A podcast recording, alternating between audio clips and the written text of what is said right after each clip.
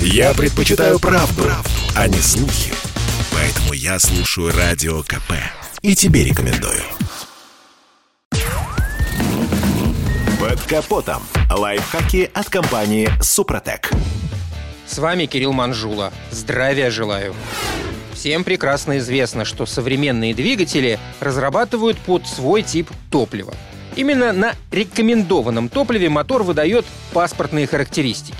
Но бывает, ведясь на рекламу или желание сэкономить, мы решаемся заправиться другим бензином и делаем это совершенно напрасно. Ведь даже при использовании качественной горючки, но не рекомендованного типа, могут возникнуть проблемы.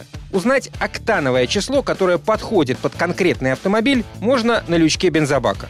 Но тут есть нюансы. Если там красуется надпись АИ-98, а под ней в скобках набрано АИ-95, то заправлять автомобиль нужно все-таки 98-м. Конечно же, на 95-м двигатель не развалится, но желательно использовать его в редких случаях. Главное отличие 95-го от 98-го — это более низкая детонационная стойкость. Такой бензин может вызвать нежелательные для двигателя, заточенного под 98-й бензин, процессы детонации. То есть воспламенение горючей смеси происходит в момент, когда поршень еще не достиг верхней точки. В итоге слышен характерный звон, который говорит, что юбки поршней стучат по стенкам. В результате возникают задиры. Есть еще умельцы, которые адаптируют программу управления двигателем, скажем, с 95-го бензина на 92-й. Однако перепрошивка программы все равно полностью не уберет детонацию. А если регулярно раскручивать мотор, то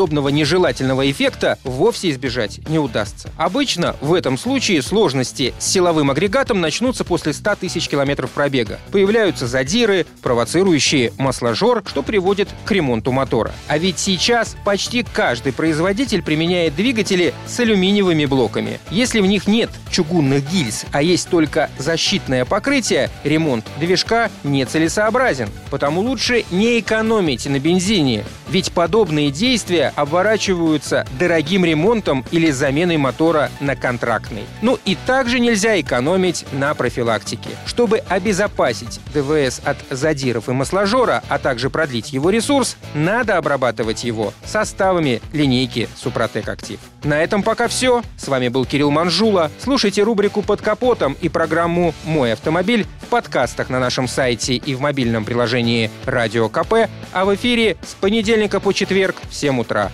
И помните, мы не истина в последней инстанции, но направление указываем верное. Спонсор программы ООО «НПТК Супротек». Под капотом. Лайфхаки от компании «Супротек».